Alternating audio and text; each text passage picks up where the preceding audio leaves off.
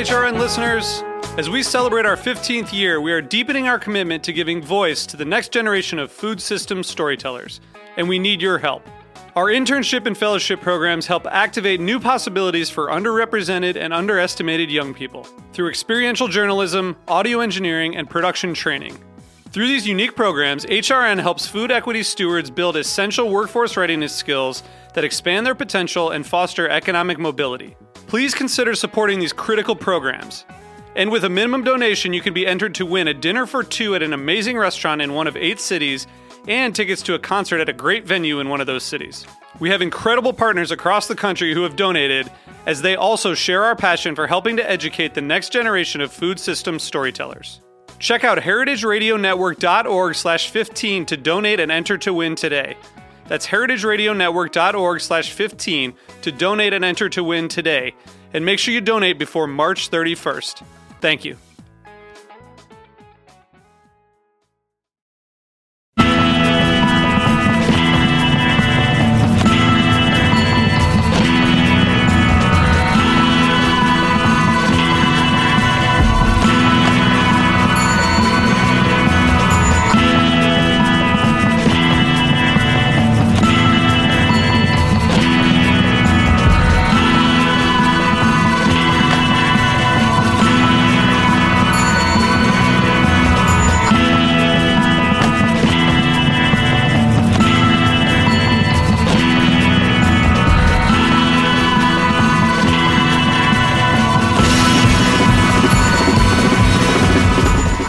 Hi, and welcome to the Food Seen on Heritage Radio Network. I'm your host, Michael Harlan Turkel, taping here at roberta'spizza.com in Bushwick, Brooklyn. First, just like to thank our sponsor, Acme Smoked Fish, located in Greenpoint, Brooklyn.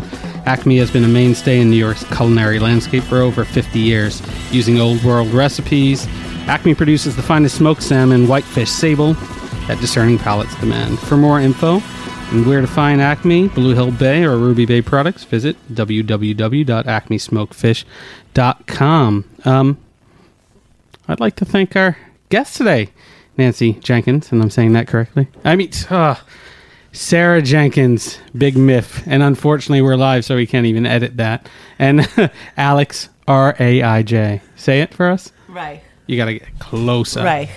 Rye of Txikito Restaurant in Chelsea and El Quinto Pino. And Sara has Porchetta Restaurant in the East Village and about to open another one, correct? Yes, called Porsena, also on East 7th Street. Right near McSorley's, you said. Right next to And what porchetta is to sandwiches, I'm sure this one will be to pastas. We can only hope. Yeah. and then, uh, I mean, Sara is about a week or so, two weeks out. Two weeks, Yeah. I'd say, two weeks out. Coming close. So Yeah. she, luckily enough, we were able to get her into the studios amid the storm of trying to open up a restaurant. Um, I have these two lovely ladies on because what they do, Italian, Basque food, um, well, one does Italian, one does Basque food, is very inherent. Um, you know, to heritage, to upbringing, to travels, to you know, tastes throughout their life. But it's here in New York. There isn't a huge Basque community um, in one specific place. There is a large Italian community, but not necessarily of the types of cuisine that you cook. Um, so it's always interesting to see what is authenticity, whether or not it's importing, whether or not it's of terroir or of you know inherently where you're sourcing locally, sustainably, etc. Um, and I think the two of you have both really triumphed your you know personal cuisines and flavors and inspirations from both Basque and Italian cuisine. Um, I guess we'll start with a little bit of background. And Sara, where, where did you start cooking in New York? Uh, funny, I was talking to Jimmy Carbone, and um, which one was it? Uh, Fifty Carmine or? No, that was patio dining. Oh, okay. But I actually came to New York in 99 to work at a restaurant in the East Village that's still there Yeah. called I Coppi, um, which is a sweet little Tuscan place. And I was living in Italy and decided I needed to come to New York. Yeah. Um, and they needed a chef. Where in Italy were you living? Uh, I was living in Florence, actually. Yeah. Um, and is your background Italian coming from Italy or is it? No, I I was really fortunate. I grew up in Italy. My father was a foreign correspondent, and my parents bought a house that we still have in 1971 in Tuscany. Um, and we lived in Rome in the 70s and we still have the house and we go back. And in fact, I'm tragically dismayed because we go back every November and harvest the olives and have a big feast and celebrate the pressing of the new oil. Oh, And wonderful. I'm not going this year. Tisk. Tisk. and wait, so you do that? Do you ever import it back into the country to use at your restaurants? No, not really. It's a problem. I mean, we don't produce that much. We produce a little too much for the house. And we're still trying to figure out how we can get it over here because it's not really quite enough. I mean, it's probably like three cases of olive oil Yeah. or something. We'd love to have it here for us, but Yeah, just do it for Sunday suppers or something, something exclusive. yeah, I'd have to beat my brother off it. Yeah. if you need someone to strong arm to bring that olive oil in, I'm sure we can ask Alex. Uh, yeah. And Alex, um, Txikito Restaurant, El Quinto Pino are inspired uh, by traditional Basque dishes, but you grew up where? I grew up in the Midwest. I grew up in Minneapolis, and just um, uh, minor correction is that El Quinto Pino is actually a multi-regional tapas restaurant, and Txikito is the one that's all Basque. So um, we draw from all of Spain at El Quinto Pino, and um, just uh, the Basque Country at Txikito. Awesome. And a little bit about uh, your background, uh, both, you know, growing up and then cooking professionally. Um, I grew up uh, in Minneapolis um, with uh, parents who uh, immigrated here from Argentina. So I grew up in very much in the Spanish language and uh, back and forth between um, uh, Minneapolis and um, Argentina during uh, sort of extended breaks and vacations. And Argentina is just an interesting country because, um, well, my parents are Argentinian Jews. Um, and there are a lot of them, though people, you know, wouldn't really know it. And um, there's also a lot of Italians um, in Argentina, and there's also a lot of uh, Basques and Galicians. And um, so the the food that I grew up with, the food that I thought was Argentinian soul food, like my soul food, um, were, were dishes that you know were called from all of those traditions, and um, and so there there were things as I came to know Spanish food and, and Italian food and lots of other cuisines that I came across as a cook or as a traveler.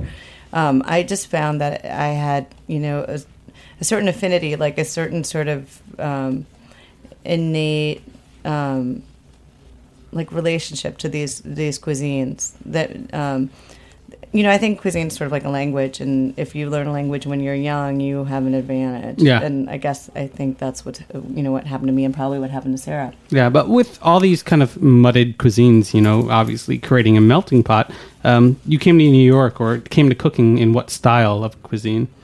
I moved to New York. Um, uh, I moved upstate to go to culinary school, and I had been living in Seattle for the last six years. And I was very, um, uh, it's funny. I, w- I think I was very of the mind that a lot of New York restaurants are going now. I was really into like botanicals, and you know wanted to make my own like soda pop, and wanted to like do a lot of this sort of. Um, pea patching and, and stuff. And I've actually gotten away from that, not for lack of desire, it's more lack of energy because I think uh, it's, um, those are really exhausting practices in, Yeah. New, in New York, unless you have a farm, you know, or some land upstate. Yeah, and you know, I thought everybody had farms in New York, right?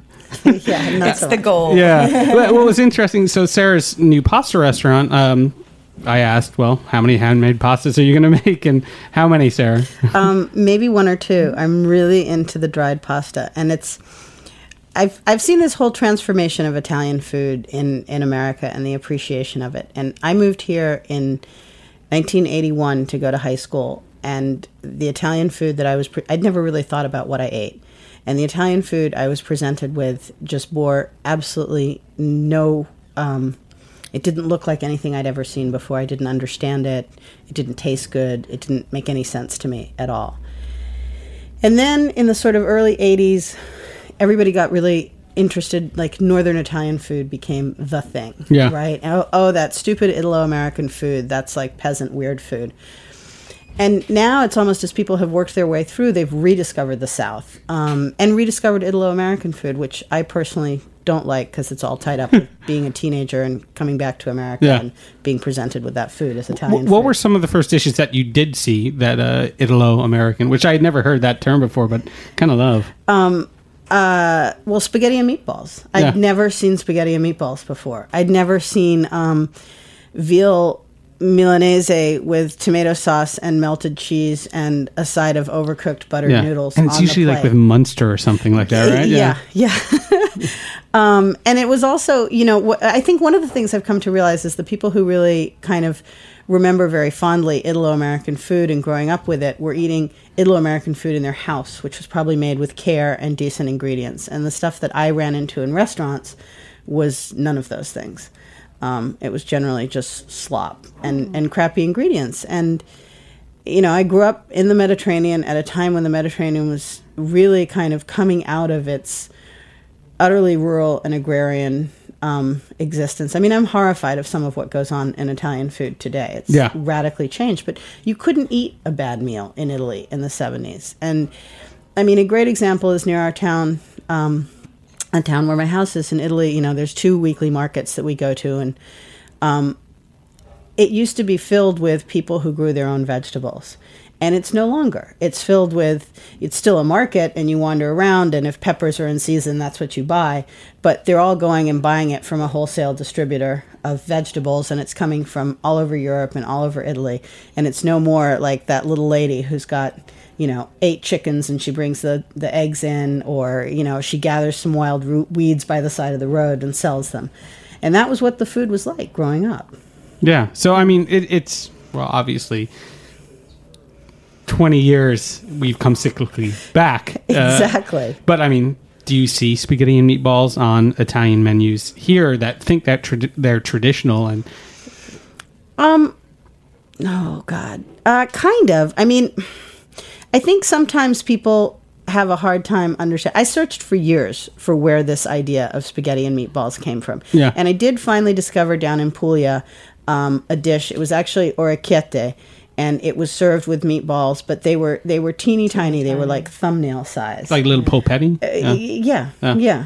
Um, and uh, yeah. Yeah. so it did exist. It came from somewhere, and, and my theory has always been, you know, that the the immigrants from Italy they came they came here because they were impoverished, and meat in Italy has always been expensive and hard to come by, and especially in the deep deep south.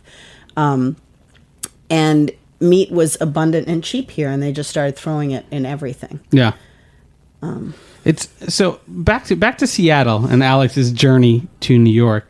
Uh, coming, you know, being Argentinian, then going to the West Coast, and obviously seeing all that seafood and you know, uh, foraging that wet forest, you know, mushroom and beautiful things. When did you come to New York?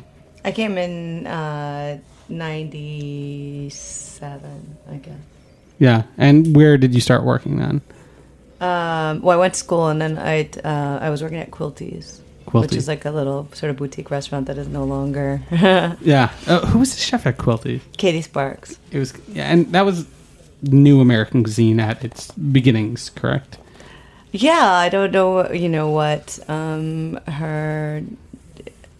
I had not so much contact with her, so I didn't really know what motivated her. I just knew that I had had a, a really delicious meal there and, and wanted to work there. Yeah, but and I thought it would have been refreshing to work for a woman chef. Yeah. But I mean, when did you come and arrive at Basque as your cuisine? Well, I still don't feel like Basque is um, sort of uh, my only cuisine. I'm really, um, I, I, I like it the best in in, in certain respects um, because I think it is a cuisine that um, someone who's been involved with making food for a long time, uh, it, it's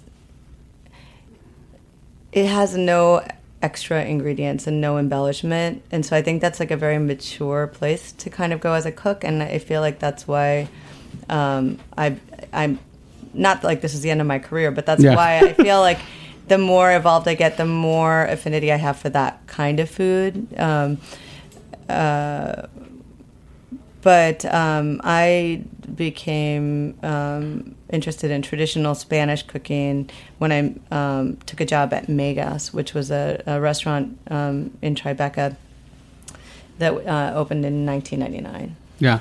And was that kind of like the influx of Spanish tapas into New York?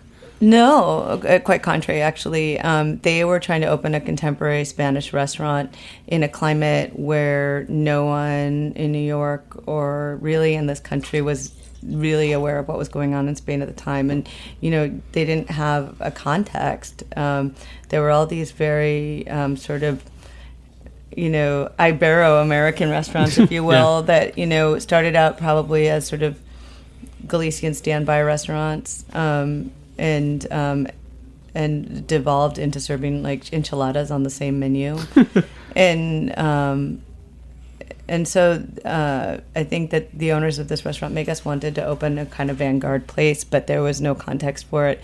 And and as I started going back and forth to Spain, because I met my husband at that restaurant, and um, I started traveling a lot in Spain I couldn't figure out why we didn't have an expression, a current expression of tapas, and that I that, and I really believe that that not only was tapas the most, you know, sort of interesting social tradition in Spain and so delicious, but the best way um, to sort of revive interest in um, traditional regional Spanish cooking was through the tapas tradition. And that was my, and I was very um, uh, deliberate in in my intent to do that. Yeah.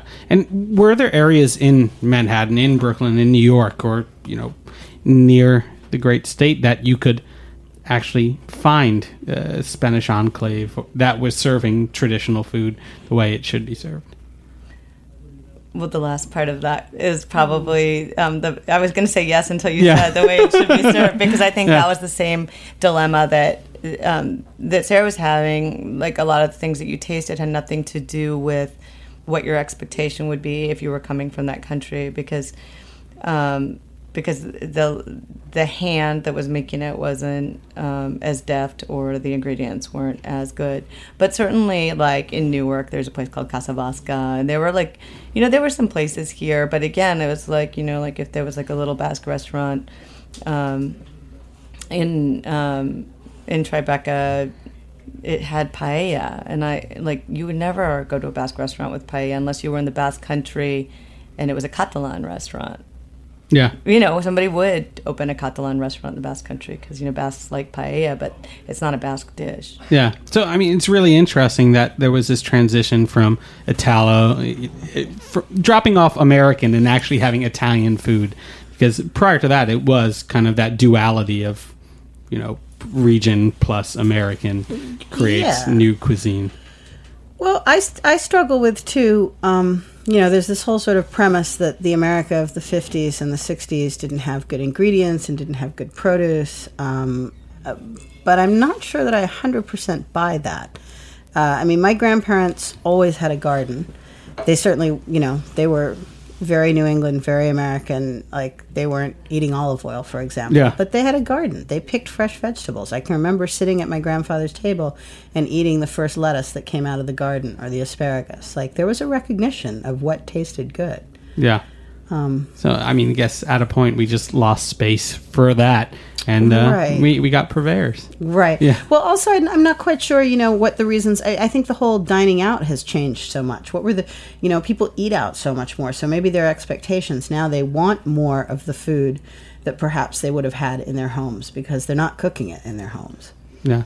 Well, we're going to take a quick break. Uh, you know, take the food from the home to the hearth to the restaurant and talk a little about importing ingredients that you can't necessarily find here to maybe recreate the regionality that you have in Rome or Basque Country. Uh, you've been listening to the Food Seen on Heritage Radio Network. I'm your host, Michael Harlan Turkel, and we'll be right back.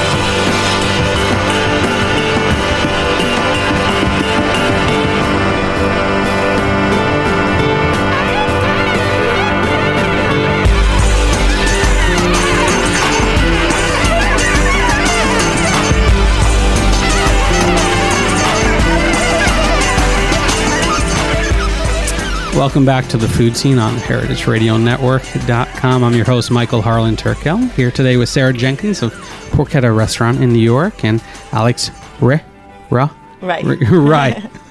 I knew it was one of those. I just was going to keep on going until you stopped me. Of Txikito, and I think I should spell that out too for listeners.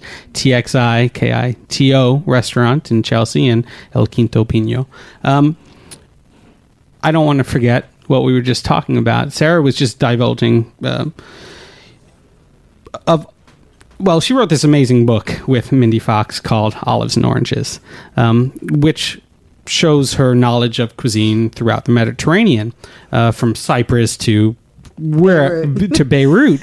And she was talking about how in Beirut uh, in the 70s during the Civil War, a lot of the people that lived there ended up moving to Rome.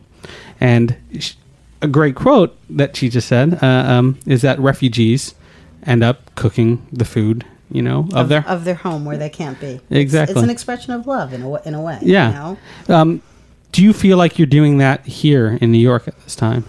Sure. I, I probably try to bring a little bit of Italy into my life every day in my in my cooking. Yeah.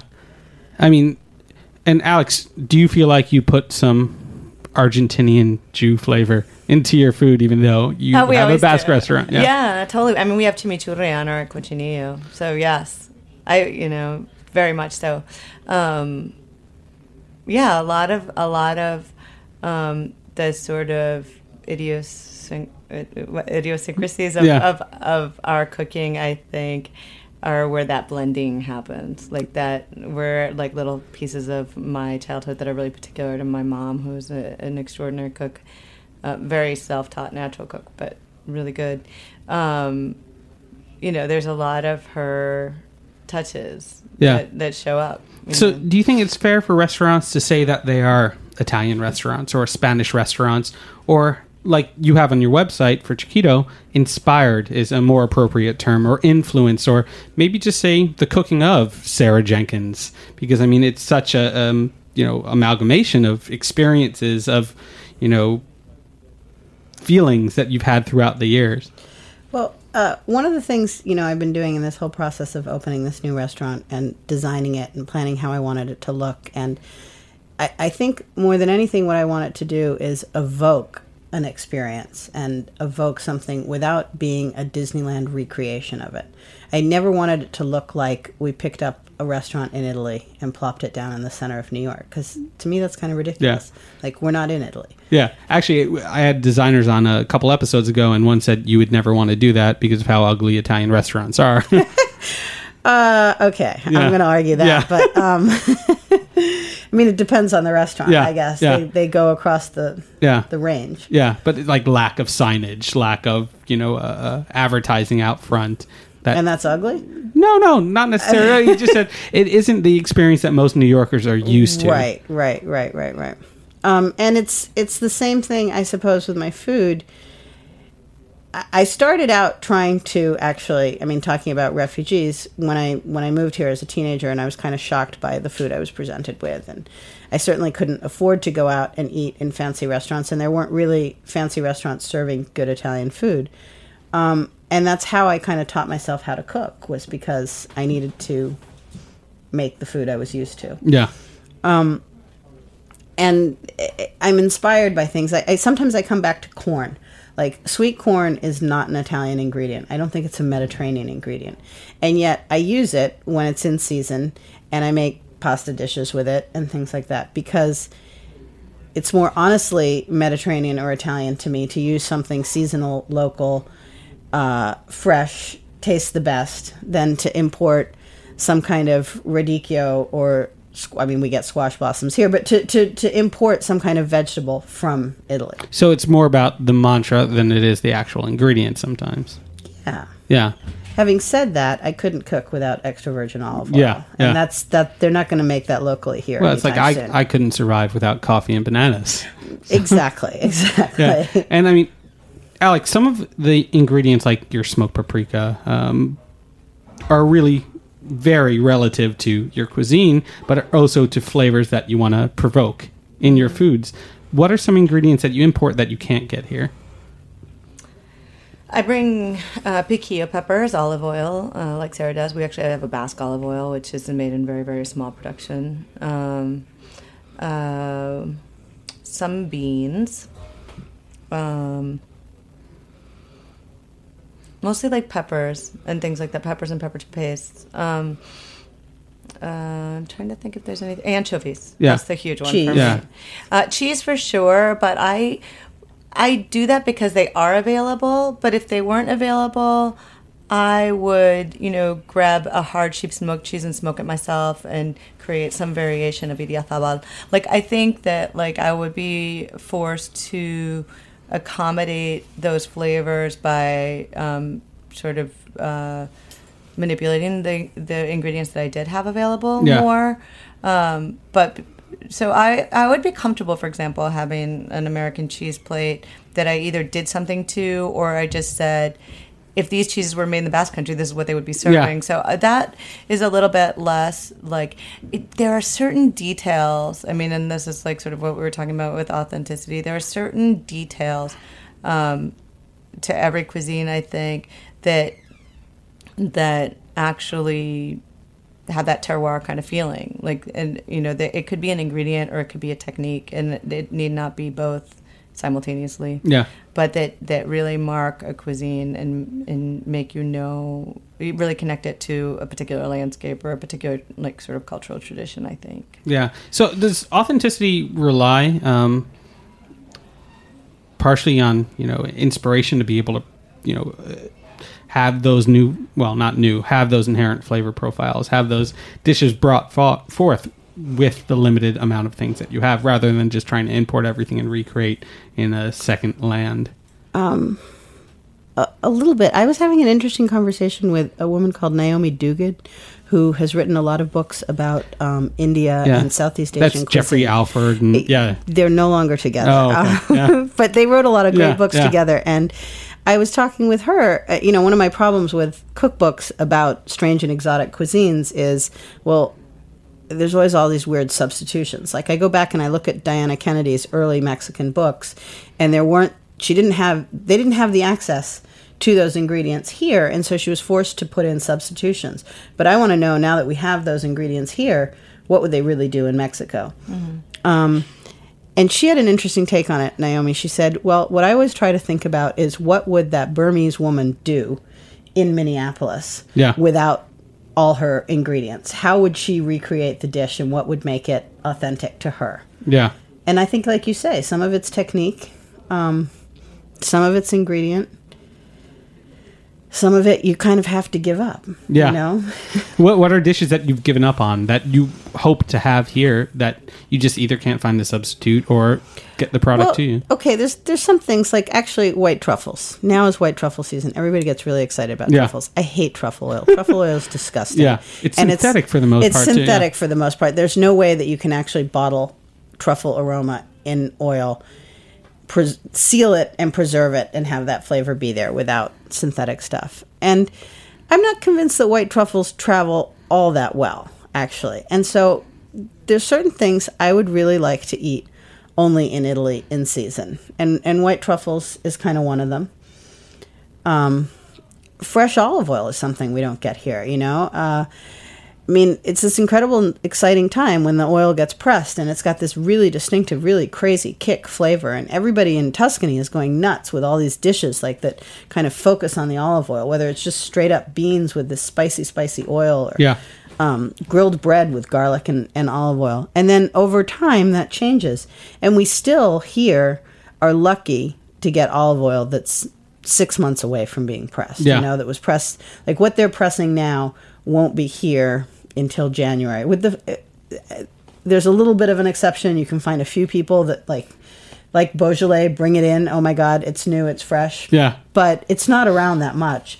And I'm horrified how many times I go into what I would consider gourmet shops and they're selling olive oil that's two or three years old. And it's not bad. Yeah. It doesn't have any flavor. Actually, yeah, I, I was I never knew this up until a couple years ago. You pretty much only use the vintage that you're in. In, in my house, we cook with the stuff that's a year old and we garnish with the stuff that's that's of the year. Yeah, yeah. That's it. It's so. it's so odd to think that maybe a lot of terroir is lost on temporal things, you know, um, and then trying to import that. What is that ingredient inherently? You know, once it's taken out of its almost zeitgeist. Oh, right. Well, they some of a lot of them do lose stuff, Yeah, which again is why I don't have you know Parmesan cheese, Parmigiano Reggiano. It's made, it's it's aged, it travels reasonably well. Although still, uh, uh, one one ingredient that I always eat when I go back to Italy. Um, well, actually, I used to always get porchetta because you couldn't get that here. Yeah, now there's this nice little place on Seventh Street in East Right. Village. uh, is the local salty ham that they make uh, in my area, you know, and it's cured the same way prosciutto is, but it's not prosciutto di Parma, and it's not prosciutto San Daniele, and it's actually kind of rough um, and very salty, and that's a very particular flavor that I just don't find here. Yeah. I'm not even sure it's not maybe the most refined flavor, but it's very of the of the area to me. Yeah. Are there those memories in your travels in your cooking, Alex, that you've had and either attempted to bring back and failed, or just want to experience and not have to incorporate into your cooking? I actually live a, a lot of my sort of dream life is sort of in my memory, and that is a lot of the stuff that um, inspires um, the kind of cooking that that we do. Um, so anytime I travel or anytime I am sort of in my head thinking about things. Usually it's inspired by an ingredient like there's a particular ingredient in season. I'm like well what are we going to do with, to showcase this thing? Because you know we need to have this or we're a basque restaurant and we really need to sell Yeah. this particular ingredient that nobody values but us but but we need to sell it because we can't give it away. Um, so what can i do to it that would really make people you know want to buy it? And usually what i can do is tell a story um, and the story is about a really particular place or a little beach town where you have that one like you know wood fired sardine or that wild you know turbot or um, you know whatever it is it's just it's very specific. And if you share that story with somebody um, both on the plate and and sort of through your your servers or through your staff they somehow it's like they're sort of in it with you. Yeah. and and that's where you're really sharing and that i think that sense of sharing it, it gets very like at least for me it's very um like it's special. It's like a relationship. And so you have your relationship to your own life and your relationship to the food and your ingredient and then your relationship to your, with your customer.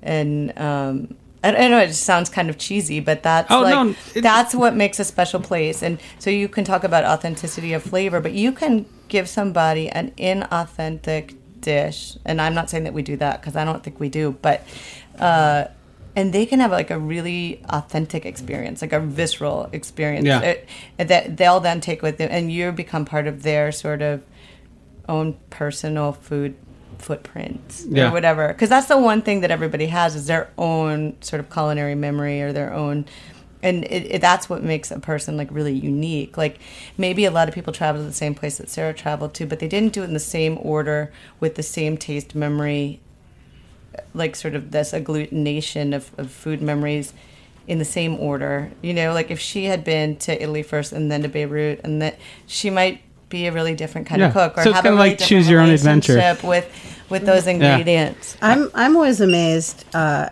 you know, I think that I know Rome really well, and I know this certain area of Rome that I grew up in really well. And I remember a few years ago, a friend of mine going back there and finding this place that had clearly been there forever, practically on the street I grew up on. I had never noticed it, and he took me in, and I kind of realized at that point, yeah, everybody has their own. There is no authenticity of experience because everybody's experience is authentic. Yeah, I think um, unfortunately we're running out of time, but I really do want to touch on um, that sharing nature that you both have, and most specifically, uh, Alex has this series called Txokos um, at Txikito, where two chefs come together, collaborate, and you guys did um, one about a year ago, right? That's the beginning of the restaurant I'm about to open. Oh, excellent! Yeah, yeah. Would would you tell us a little bit about what you served that night? I served pasta. You know, I had opened Porchetta what a, a year earlier, and I wasn't really cooking pasta at all, and I, I kind of missed it, and I liked it, and I thought it would be a fun thing to do, kind of a pasta tasting menu. Yeah, And we did it, and it sold really well, and it was a lot of fun. And Alex was like, "I think you should open a pasta restaurant." Yeah, yeah. Well, it's from waiting. in a couple of weeks. Right. And what's the name of the restaurant again? Porsena, How do you spell that? P O R S E N A, Excellent. On 7th Street, right near McSorley's. four doors down. Yeah, so stop by for dinner, stumble for a couple beers afterwards. I just wanted to thank uh, both of you, Sara and Alex, for evoking and inspiring not just cuisine but conversation about creating new, you know, footsteps, as Alex said. Um, I hope you guys enjoyed and definitely stop by Porchetta Porsena, Txikito, El Quinto Pino, and see what these two wonderful women are up to. Um, just wanted to thank our sponsor again, Acme Smoked Fish. Uh, Jack insley our producer, Nat Weiner, our engineer, Roberta's Pizza, for you know letting us have this beautiful little studio in their backyard. I'm Michael Harlan Turkel, host of the Food Seen, and hope to have you listening in every Tuesday at 3 p.m. Cheers.